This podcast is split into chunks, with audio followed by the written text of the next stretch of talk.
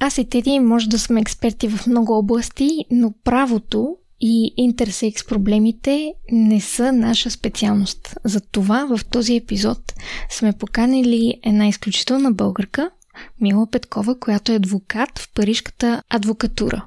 Тя работи в областта на здравното право, търговското и лично право. Освен това е част от асоциацията Alter Corpus, която се намесва заедно с членовете си в техните искания, свързани с защитата на правата на човека. Здравейте, Мила Петкова, добре дошли. Добре ли ви представихме? Здравейте, много ви благодаря за поканата във вашето чудесно предаване. Радваме се, че сте ни гост.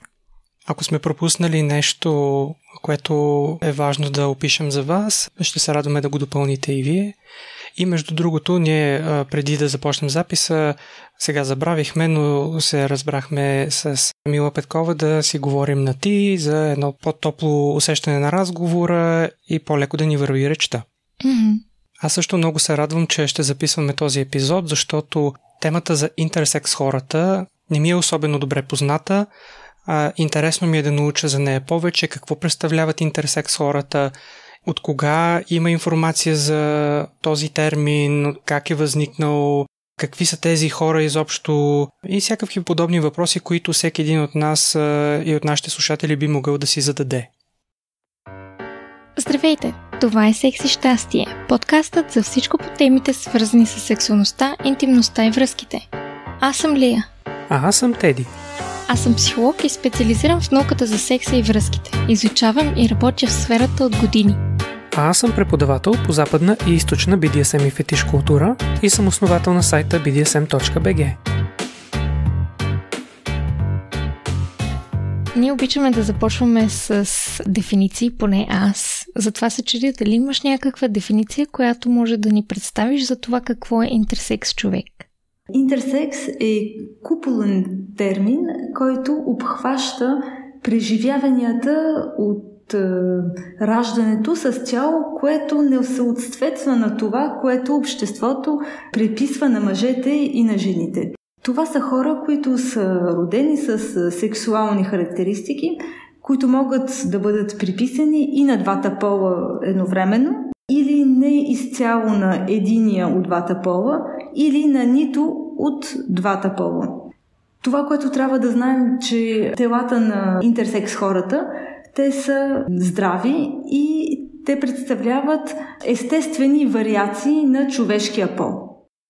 На мен ми беше интересно, когато чух за интерсекс хората и че притежават в някои случаи полови белези и от двата пола или може би от нито един от половете, се зачудих къде се намесва и термина хермафродит, тъй като това ми избува в главата като някаква представа за човек, който има, най-вероятно, ако правилно го разбирам, и от двата полови органа налични на своето тяло, или може би двата вида първични полови органи. Не ми е ясно и затова ми е интересно, ако можеш да споделиш има ли сходства, в една категория ли попадат хермафродитите, интерсекс хората, различни ли са нещата, Хермафродитите, това са термини, кои, които са а, така по-скоро митологически. Докато интерсекс хората, това е в началото, а, това е бил медицински термин и този медицински термин е взет от а, обществото, от интерсекс хората, които са направили социален и обществен термин, за да се характеризират себе си и другите интерсекс хора. Днеска, когато говорим за хермафродити, това не е много добре, защото ние така мислиме за същества, които са митологически или които е, не съществуват вече. А пък те, разбира се, те още съществуват. Интерсекс хората, това са много различни хора. Няма една дефиниция, няма медицинска дефиниция и има много варианти на интерсексуалността. Това е обобщаващ термин и в този термин има много варианти от интерсексуалност. Има характеристики, които се виждат, някои, които не се виждат, вътрешни, вънни характеристики, има на половите органи, има на вътрешните органи и има толкова интерсекс хора, колкото вариации на пола, на човешкия пол. Ще си позволя да дълбая още по въпроса, защото ми е любопитно. Надявам се това да е окей. Okay.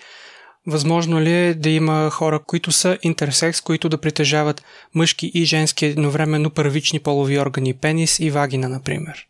Това се покрива, ако, ако могат да бъдат във всяка една вариация. Те... Интересно ми е дали е възможно. Да, Вариациите са, са наистина много.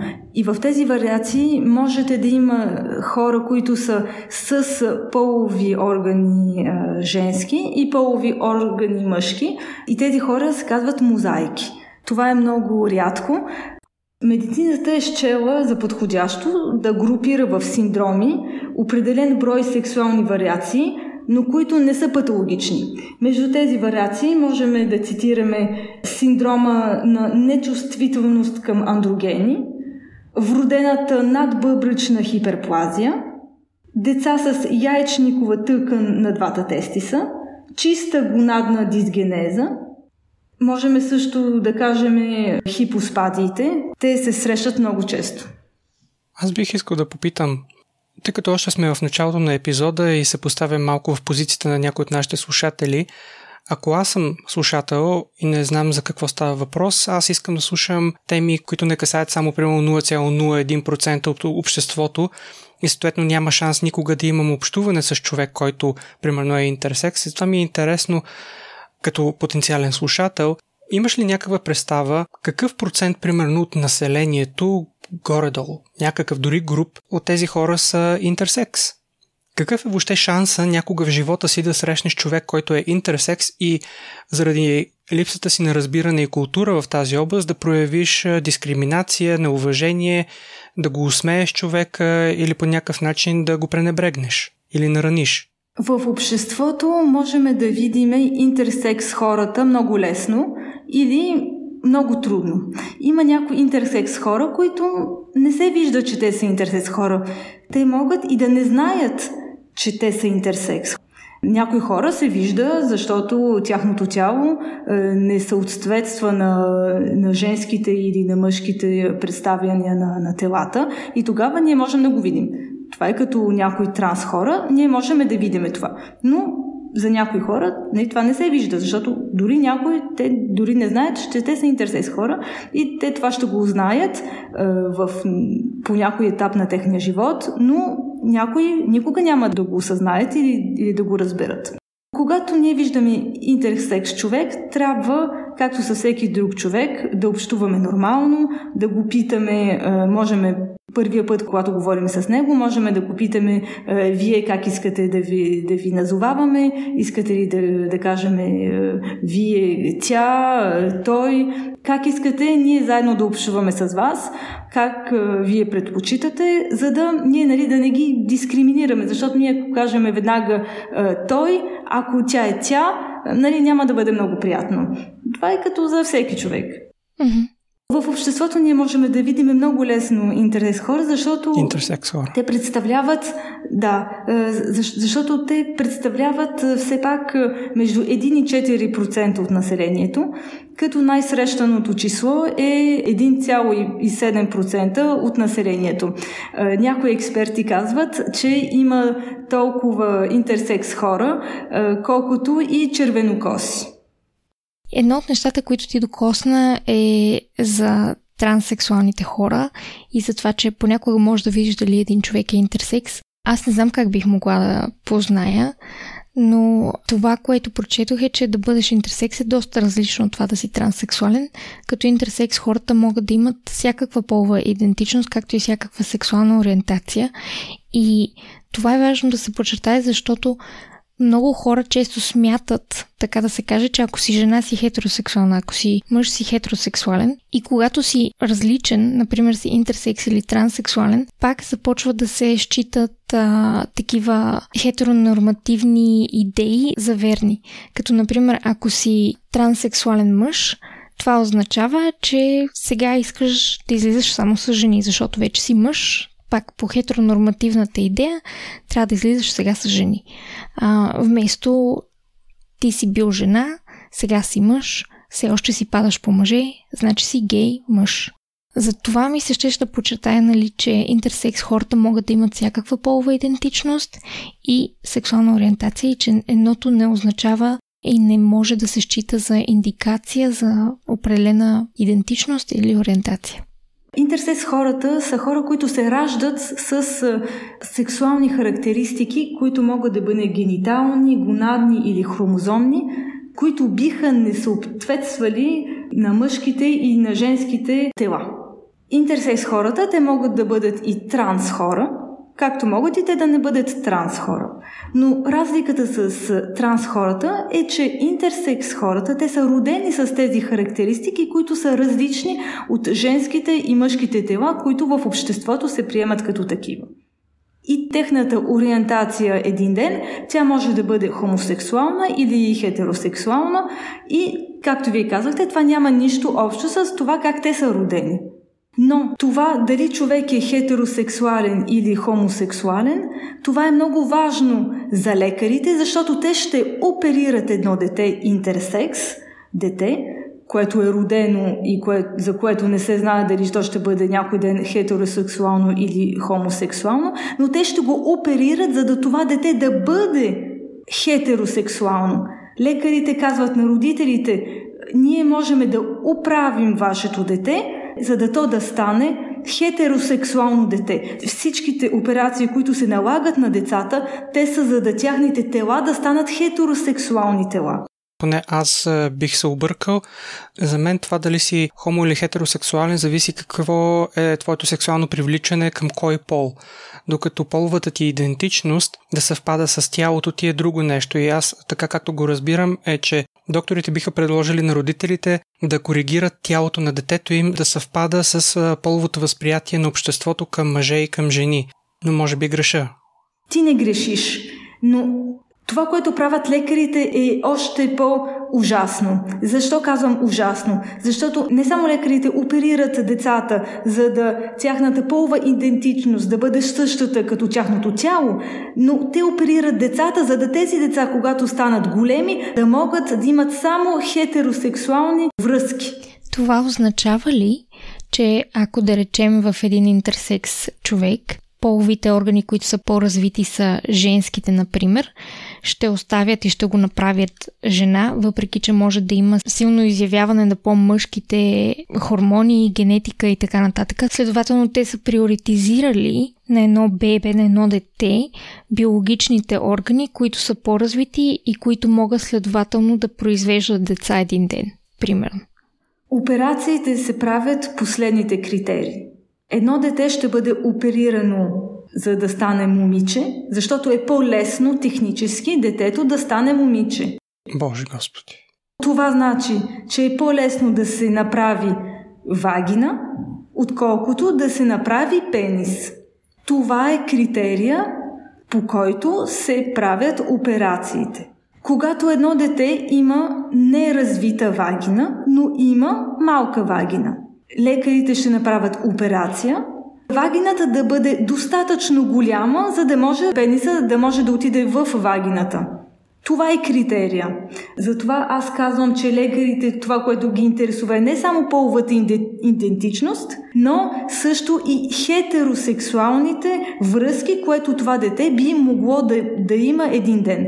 Нашия пример е когато детето се роди и не се знае дали то е момиченце или момченце неговия тип е, интерсексуалност е просто от този, който не се вижда. Не се знае дали момиченцето ще бъде момиченце или момченцето ще бъде момченце. В този случай лекарите ще определят към кой пол ще бъде отчислено това дете.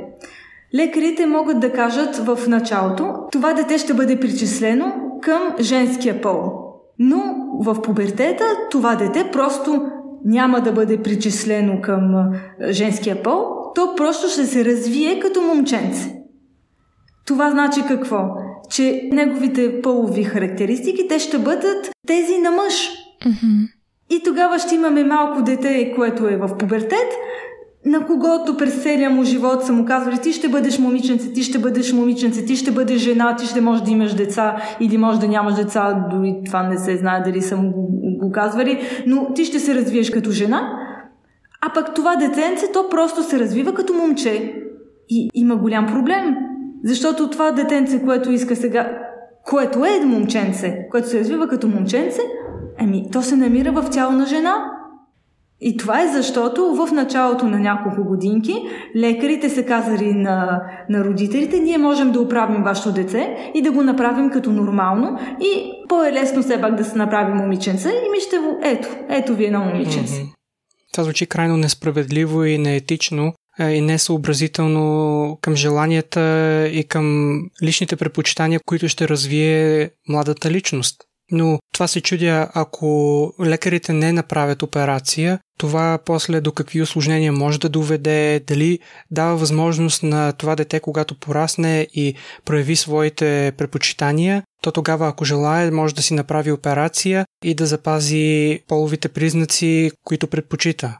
Възможно ли е това или по-скоро това ще доведе до някакви много големи проблеми, които не са желани за никого? Проблемът днес, който каса интерсекс децата, е това, че никой не ги пита те какво биха искали да бъдат. Нека да си помислим как ние бихме живели, ако когато сме били малки, нашите родители и лекарите са преценили, че ние няма да бъдем жена или мъж, но ние ще бъдем нещо друго.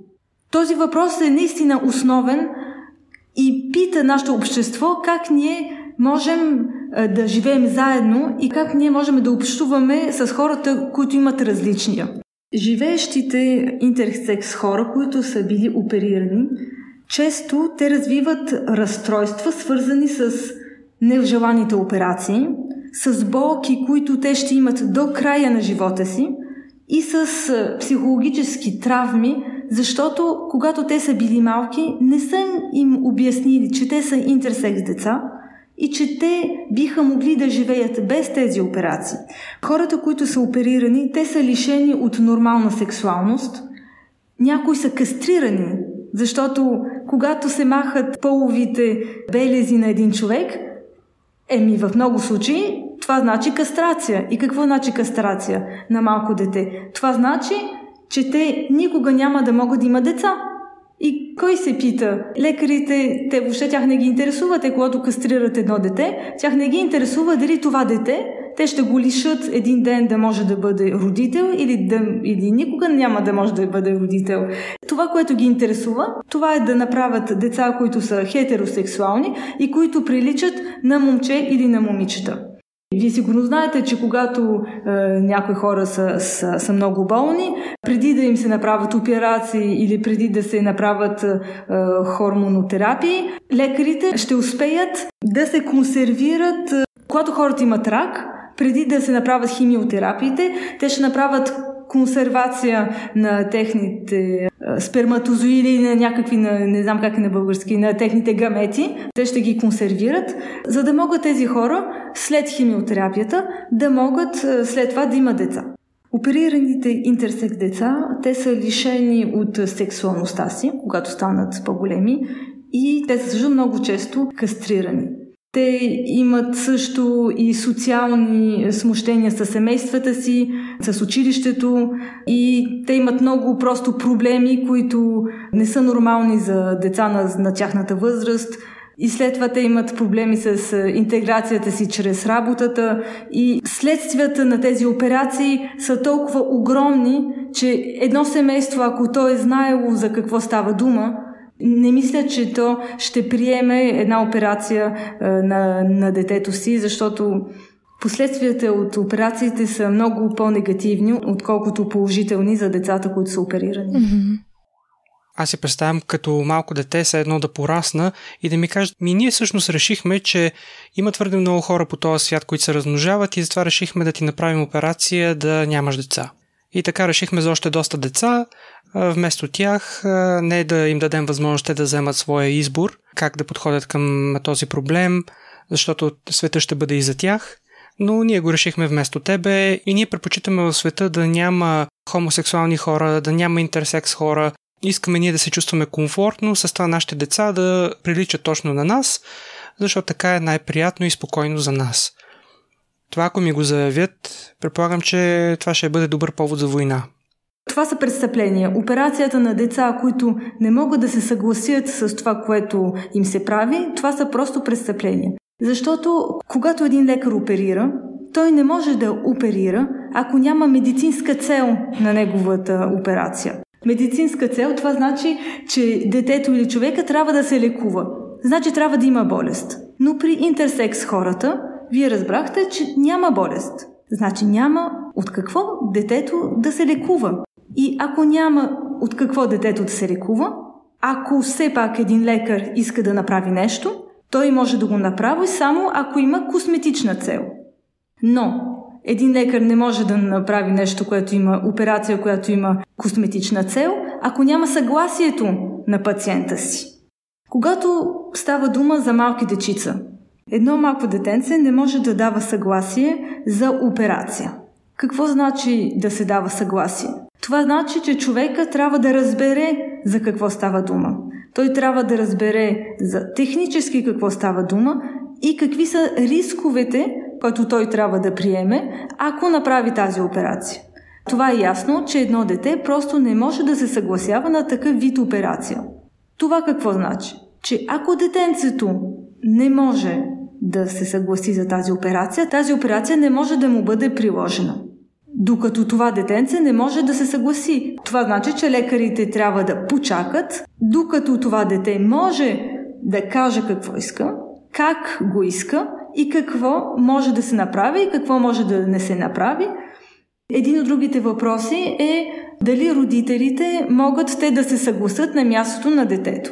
Защото на практика как става? Лекарите казват на родителите, вие имате детенце, ние можем да поуправим нещата, защото виждате, че това детенце ми не знаеме. Момиченце, момченце, има проблеми, то е болно. И въобще така, нали, разбирате, социално той, това детенце няма да може да се интегрира, ще му бъде много сложно на училище, всички ще му се присмиват и това детенце ще бъде много нещастно, ако ние нищо не направим. И ми родителите казват, ми да, разбира се, ние ще трябва нещо да направим. То не може така да расте, вие сте прави. Да, хайде, какво можем да направим? И лекарите казват, ние можем да го оперираме, можем да му даваме хормони и така ще стане. Ще стане момиченце, ще стане момченце. И най-важното е така да му се казва, че той е момченце или той е момиченце. Не трябва да му казвате много, че той е интерсекс дете или че той имал проблеми. Така не е много добре за неговата идентичност. Така не му казвайте. Така не е много добре. Ние ще направим една операция и ще стане добре. Какви са проблемите, които възникват на тази реч? Първо, че лекарите не могат да оперират, те не могат да предлагат да, детето да се оперира, ако няма терапевтична причина за пациент. Ако детето не е болно, просто лекаря не може да предложи, не, не би могъл да предложи на семейството операция или хормонална терапия. Той това просто не може да го предложи на родителите. Но и родителите. Родителите също те не могат да се съгласят за операция, при която няма тази терапевтична причина. Да, аз мога да си представя паниката, когато ти си родител и никога не си се срещал с този проблем за интерсекс хора. Може би дори за първи път чуваш за такива хора. И ти не знаеш какво да правиш и ти разчиташ на тези доктори, които са обучени професионалисти, които са учили за човешката природа във всичките измерения и очакваш те да те консултират. Какво е решението? Това проблем ли е? Да се притесняваме ли? Какво трябва да направим? Кажете ни вие за да можем да вземем решение. Ти като родител даваш своето информирано решение на база на информацията, която ти дават лекарите. И затова, докато те слушах на мене в главата ми звънеше Хипократовата клетва, която включва да не правиш вреда на другите. Предполагам, че може би е описана по друг начин, но доколкото знам, това е посланието. А вредата, която им носиш в бъдещото им развитие и физическо, и психологично, емоционално, и във всякакви области, които след това страдат цял живот – това защо не го смятат за част от вредата, която не трябва да правиш? Mm-hmm.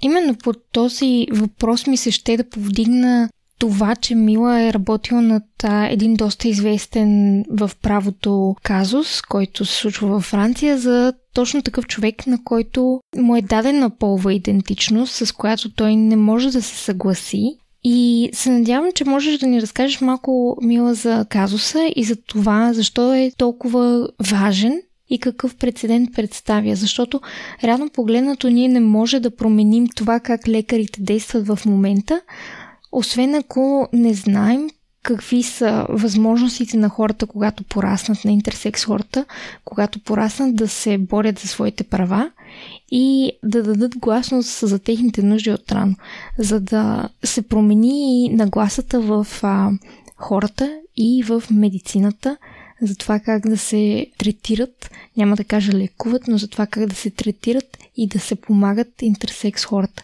Разкажи ни малко, ако можеш, за този случай. Моята кантора има сега две дела пред Европейския съд, които касаят един интерсекс човек, който е подлежил на много операции и един друг казус, който касае един интерсекс човек, който когато е бил малък, е бил предписан в неговите лични документи като от мъжки пол, докато той е бил от е, най-малка възраст интерсекс човек. От най-ранна възраст той никога не се е чувствал нито като жена, ни като мъж. Но той е израснал с мъжкия пол. И този мъжки пол, той е определил всичко в неговия живот. Какви дрехи е носил, как е общувал с другите хора, с другите деца, неговата интеграция чрез работата, неговия социален статус, дори и неговото лечение.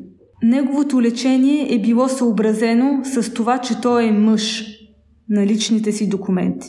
Защото той е описан като мъж, лекарите са му давали хормонална терапия на база на тестостерон. Затова, когато той е бил по-голям, когато той е станал вече възрастен човек, неговото тяло, чрез тази хормонална терапия, то се е превърнало това тяло в мъжко тяло. Но той това никога не е желал. Той никога не е желал неговото тяло да бъде мъжко тяло. Ако този човек беше описан като интерсекс човек на личните си документи, може би неговата хормонална терапия би била от тестостерон, но също и от женски хормони. И тогава неговото тяло би било тяло на интерсекс човек и днеска този човек прилича външно на мъж, без той това да го е искал.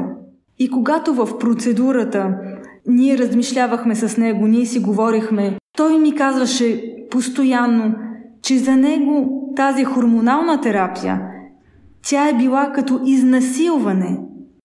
Може би защото е направена против неговата воля и не е имал правото на никакъв контрол над това решение. Да, защото той е бил принуден да има пол, който не отговаря на неговата идентичност. Процедурата пред е, Европейския съд, нейната цел е, че този човек, дори и на 65 години, той да може да бъде признат като интерсекс човек, официално да бъде признат като интерсекс човек, а не като мъж, защото той никога през целия си живот не е бил мъж. И ако днеска прилича на мъж, това е защото той не е имал избора да избере дали иска да бъде мъж, жена или дали иска да остане интерсекс човек. На мен ми се струва, че дори когато говорим за този човек, ние говорим за човек и говорим за той, защото човекът, така да се каже, попада в мъжки пол на български, но дори езика покрай интерсекс хората и транс хората и сума, сума, сума още, когато става въпрос за пол, е страшно труден. И колкото и да се опитваме да говориме без да има пол, в езика ни е доста трудно. Просто иска да го кажа това, защото в момента може някой да се чуе добре, ми сега вие говорите с него като мъж, той казва, че не е мъж, защо тогава не говорите като за интерсекс? Ами много е трудно. Най-малкото от лингвистична гледна точка. Да, просто български язик не се е развил в такава степен да адресира с лекота хора, които не се числят към мъже и жени, например. Подобно, както аз, примерно, никак не харесвам, когато съм в някой магазин и плащам да казвам заповядайте. Просто защото това ни е останало от турското робство, когато сме казвали да ни заповядат, да ни дадат своята заповед, за да им се починим на коляно още малко да наведем главица. Аз не искам да ми заповядват и затова понякога ги базикам дори продавачките, като ми кажат заповядайте, аз казвам заповядвам. И те се чудят, а, това пък откъде дойде. Тъй български язик просто не е развит, както и други езици. Те първа трябва да ги развиваме и затова части от нашето усилие е да създаваме култура, разбиране, да има информираност, че това е, част от нашия живот, това е от обществения живот част и ние е хубаво да бъдем адекватни и съобразителни, ако искаме да бъдат съобразителни към нас, вместо да се крием зад сигурността на тълпата, която да ни пази и да хвърляме камъни по другите, които са различни. Mm-hmm. Във Франция през няколко години беше издадена една неутрална граматика, която е, взима е, минали фор, бивши форми и които ги прилага в днешните думи. И така можем да общуваме с хората, които имат неутрална или интерсекс идентичност. Това е супер. Надявам се, че и в България един ден ще имаме добър речник и начини за изразяване, които така да се каже, израсват над бинарното деление мъж-жена и ни дават възможност а, да говорим за всички полове и полови идентичности. Това ме подсеща, че за да можем да говорим за различните полове и идентичности, да, често пъти споменавам Унгария, защото получавам новости за нея покрай своята приятелка, която е оттам, че там в момента политиката на правителството е да се забранява да се говори за всякакви други полови себевъзприятия, сексуална ориентация от класическите мъж, жена и хетеросексуалност. Как може ти да развиеш речник, култура и в подсъзнанието ти, без дори да се замислиш, с лекота да общуваш с хора, които са а, хомосексуални, които са друга част от ЛГБТ общността, как да ги развиеш тези умения и да общуваш леко, когато ти забраняват въобще да говориш за тях и съответно и в тази връзка и логика и да мислиш за тях. Mm-hmm. Така е. Едно от нещата, които ми се ще да те попитам, защото ти живееш в друга държава, ти живееш във Франция и имаш много по-различен поглед над това как се действа спрямо правата на хората. Затова ми се ще да попитам как на разпознаването от легална точка на интерсекс хората може да доведе до проблеми, засягащо тяхното здравеопазване и грижа. Ти го спомена накратко по-рано, но наистина как може да допринесе за проблеми, както и защитата от дискриминация и насилие, породена от омраза. Във Франция има много закони, които пазят хората от дискриминация и от нетерапевтични операции. Тези закони не са само за интерсексуални хора, но те са за всеки един от нас. Проблемът във Франция и според мен в много от европейските държави е, че тези закони те не са приложени. Като казваш, че не се прилагат тези закони, какво се има предвид? Смисъл такъв, че лекарите не действат спрямо законите и родителите не действат спрямо законите или? Лекарите знаят, че могат да оперират някого само ако има медицинска цел. Но те считат, че социалната цел е също медицинска цел. Но проблема е, че лекарите не знаят какво става с децата, когато те са веднъж е, големи хора. Те само знаят, че когато оперират едно дете, или операцията е успешна, или тя не е успешна. Но за тях една успешна операция, това е операция, при която няма медицински проблеми. Mm-hmm.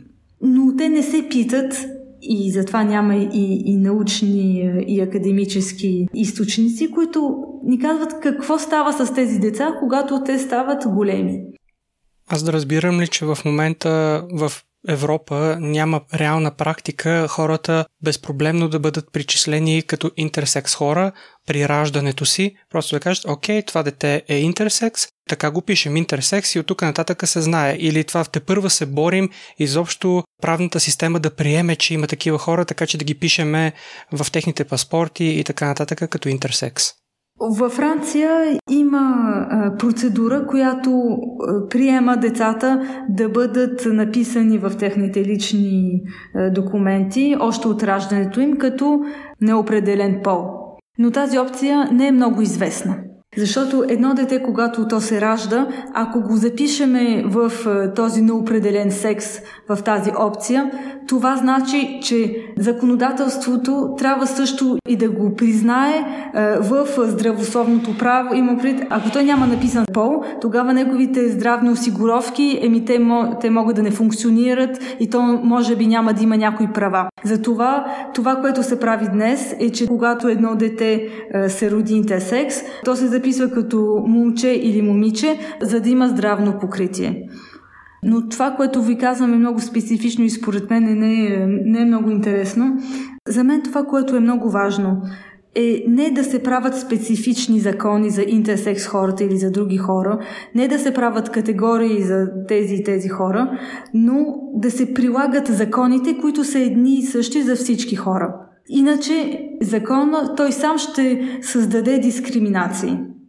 Да, аз това се чудя примерно как стои правния статут на интерсекс хората по отношение на създаването на брак, дали по някакъв специфичен начин са засегнати по отношение на правата им към децата им, или в някаква друга област, за която не се сещам в момента. Има ли някакъв такъв конфликт, който трябва да бъде също разрешен, освен основополагащия да признаваме хората с лекота, че са интерсекс, когато са такива?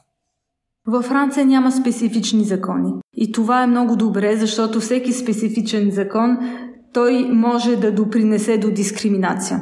Mm-hmm. Да, защото в Унгария знам, че го направиха, че брака е специално между мъж и жена. Това наскоро го промениха и затова направиха и големи скандали, защото се опитват да дискриминират хората и един вид още малко да кажа, че човешката раса трябва да бъде прочистена от нечистотиите, които не са, нали, всичко, което не е мъж и жена е нечисто. А, това малко ме подсеща за една арийска раса от преди времето, когато се коментираше намигване, намигване. По много грозен път са тръгнали те и се надявам Европа да успява да осъзнава, че това не е пътя и трябва да се работи с внимание и целенасочено за грижа за всички останали, за всички хора, които живеят и трябва да имат правото да съществуват, да имат семейство, да имат деца, да определят себе си така както е здравословно за тях. Mm-hmm. Ако се създаде специален закон за интерсекс хората, това значи, че всички други закони по брак, за деца, и те трябва да бъдат променени, за да интерсекс хората да могат да имат същите права като другите хора. Да, трябва да се намерят решения, така че този преход на развитие на нашата култура, отварянето на културата ни, да приемаме, че всъщност интерсекс хора е имало и стотици години назад във времето, вече ни е време да бъдем адекватни и спрямо тях. Mm-hmm. Когато правих проучването ми ще да отбележа, че има няколко държави, включително Германия, Австралия, Нова Зеландия, Непал, които признават третия пол в официалните си формуляри. Индия, Пакистан и Бангладеш също имат официално обозначение за третия пол за гражданите на хиджра, тези, които не се идентифицират като мъже или жени. Така че има държави, за които, например, ще си кажеш, а, те са държави от третия свят, като например Индия, Пакистан, Бангладеш, но те имат по-голямо разпознаване за третия пол, както често бива наречен интерсекс, и имат повече уважение даже към него, защото най-малкото го зачитат като нещо, което съществува. Докато за мен е от изключително огромно незачитане и неуважение да си затваряме очите и да казваме не, има само мъже и жени и това е, всички други са измислица и така да се каже еднорози. Измислени джендъри. Не са еднорози, не са измислени, не са джендъри. Това са истински хора, които са родени с различни полови белези и това не ги прави по-малко хора. Реално погледнато е важно да изграждаме политиката и закона по начин по който дава права на хората, независимо от това в какво тяло живеят те. Защото в крайна сметка те не са се родили, не са си го избрали това нещо. Аз не смятам също, че може да говорим толкова за въпрос на избор, когато едно дете, да речем, направи 16, 17, 18 години и така да се каже, избира своя пол. Не смятам, че е толкова избор, колкото усещане за това кой пол се чувства правилен за тях и кой пол искат да задържат или искат да останат интерсекс. Така че според мен трябва да премахнем малко от езика за избора, защото и на гей хората им се казва едва ли не или се говори за тях, сякаш си го избират. И в предни епизоди сме казвали, че не, никой не би си избрал да бъде тормозен, да бъде дискриминиран, да не бъде третиран окей okay в болницата спрямо неговите нужди и здраве, просто защото го отхвърлят и не му дават, така да се каже, възможността да бъде себе си, различен и важен сам по себе си какъвто е. Аз се зачудвам, ако съм произволен слушател, бих евентуално си задал въпроса във връзка с чистотата на човешката раса. Ако приемем, а не казвам, че трябва, но ако приемем, че интерсекс хората са явление, което е следствие на генетична грешка и един интерсекс човек създаде дете с друг интерсекс човек, това дете, което произлезе от тях, каква генетика ще носи в себе си и има ли потенциала да измени човешката раса експоненциално в посока, която дори да кажем, ако сме скептични и паникьори, да човешката раса дори да се самозатрие. Възможно ли е това да се случи? Има ли проучвания, които показват какво се случва, когато двама интерсекс човека създадат деца? Са, Лия се е хванала за главата, защото звуча крайно и звуча с затворено съзнание, но аз разсъждавам, че не само един или двама от нашите слушатели или от хора от българския народ които бъдат изложени на това да приемат интерсекс хората като равнопоставени в нашето общество, някои от тях биха задали този въпрос. Това всъщност нормално ли е да има такива хора? Трябва ли такива хора да се сметат за равноправни? Докъде би последвало, ако умножим ситуацията по 1 милион или по 1000? Ако хиляда двойки от интерсекс хора направят деца, какво се случва с нашето население от тук нататъка? Има ли проучвания, знаем ли? Искаш ли да ти кажа моя отговор за това, който ще е също така брутален, колкото е и въпроса, който задаваш? Моя контраотговор е следния. Като събереш двама тапаци, се раждат само тапаци. Какво искаш да кажеш? Че трябва да убиваме тапаците ли? Защото за мен е това какво е умен човек е сравнително на високо ниво и ако вземем моята мярка, много хора ще си заминат. По същата логика върви и този въпрос, нали, ние трябва ли да ги зачитаме и да им даваме права да се размножават и да бъдат себе си и така нататък. Не знаеш дали ще се родат а, тапаци в губави семейства. Имам лично приятели, които са израснали в много ограничени домове, но са израснали като изключително умни, талантливи, надарени хора. По същия начин с а, гей хората се казва, че ако им разрешиме да имат деца, разбираш и те само гей деца ще произвеждат. Интерсекс хората какво само интерсекс деца ли ще произвеждат? Не. Аз мятам, че това е един въпрос, на който учените трябва да направят проучване и да отговорят. Ако обществото трябва да вземе информирано решение как да се отнася към хората, които са различни, нека да знаем какви са последствията, какви са плюсовете, какви са минусите. Какво бъдеще ни чака, каква е съдбата, ако половината от населението в един момент бъде интерсекс? И тук не казвам, че съм против интерсекс хората по никакъв начин. Аз се опитвам до някъде да бъда и адвокат на дявола, но също така опитвам се да гледам от една странична гледна точка, а не само да развяваме флага на възвишеното мислене. Защото все пак, за да създадем култура в нашето общество, трябва да достигнем до обществото. А обществото има своите въпроси, своето тесноградие, своите и дори логични въпроси, които иска да е, има отговор, за да може да има информирана позиция. Както, като стана въпрос за тапаците, аз мятам, че интелекта на един човек би трябвало да определя тежестта на неговия глас, когато има гласуване за правителство, за президент и така нататък, или по референдуми. Така и колкото на логично ниво да сме съгласни с а, това специално, което казваш за даването на вод и така нататък в един момент, кой определя кой е достатъчно умен за да гласува и на коя точка и на кой референдум. И по същия начин ти казваш, трябва да се правят поручвания. Да, трябва да се правят поручвания. Аз идвам от социалните науки. Те ли знаеш колко лесно се манипулира статистика, колко лесно се взима друг ъгъл за поглеждане на нещата и така нататък. Църквата прави нон-стоп такива проучвания и финансират такива проучвания и излизат най-големите абсолютно ненаучни изследвания. И такива неща, които човек може да си зададе като въпрос, ми трябва да се направят проучвания. Да, може би, но трябва да гледаме и кой ги финансира, с каква цел се правят, кой казва какво е умен, кой казва какво е нормален, кой казва какво трябва да продължи да съществува или пък да бъде ограничено.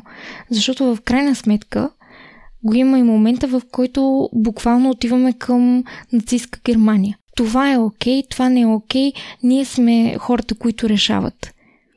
Аз просто искам да бъда информиран качествено.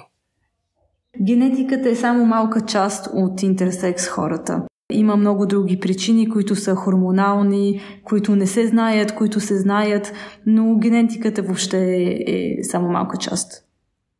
Ние осъзнаваме, че пак епизода ни става дълъг и е хубаво, че е дълъг, защото тази тема те първа драскаме по върха на айсберга. Аз също искам да науча много повече, не за да съм против някого. По никакъв начин знам, че в този епизод може би да звучах по-критично. Просто опитвам да гледам и от странични гледни точки, въпреки че моята позиция е на толерантност и взаимно уважение. Изначално. Така че най-вероятно ще трябва да направим и допълнителни епизоди, където да разнищваме и да създаваме заедно помежду ни култура за разбиране на тази тема. Mm-hmm. Искаме да изкажем изключително голямата си благодарност на Мила Петкова, адвокат, който се занимава точно с тези казуси на хората, които са интерсекс и е запозната с проблемите и нуждите им. Много ви благодаря за поканата. Да, радваме се, че беше с нас и че ни провокира да задаваме въпроси също така, за да създадем нещо качествено и вярвам, че това, което успяхме да предложим, дори да не покрива цялата тема изобщо, създава своята стойност за нас, нашите слушатели и надявам се и в по-широк план за нашето общество. Мила, къде може хората да те намерят, особено тези, които са базирани във Франция и може да имат нужда от твоите съвети? Слушателите, които се интересуват от тази тема, могат да ми пишат е, на моя имейл адрес, който вие можете да намерите под подкаста. Благодарим на слушателите си също, че се включиха в толкова разновидна и не толкова популярна тема. Надяваме се да сте научили нови неща, да сме ви провокирали, да изпитате по-голям интерес и желание да научите още повече от личното си проучване в интернет, книги, проучвания и т.н. И в общуване с хора, които са интерсекс, с които може би се срещате. Непременно. Благодарим. Не забравяйте да посетите блога ни. Винаги обичаме да ни черпите по едно кафе, да ни оставите по една мила драга дума, да си свалите книгата, която имаме за вас и да се върнете отново за следващия епизод. А ако сте провокирани от нещо, което искате да споделите с нас, да ни дадете идея за тема, която да обсъдим, да ни препоръчате с кого да се свържем на интересна тема, ще сме много благодарни да ни пишете и да ни дадете тази обратна връзка. Mm-hmm. Благодарим и до скоро. Чао, чао. Абонирайте се за нашия подкаст и ни последвайте в предпочитаните от вас мрежи, като потърсите секс и щастие на кирилица или вижте нашите линкове в профилите ни в YouTube, Instagram и Facebook.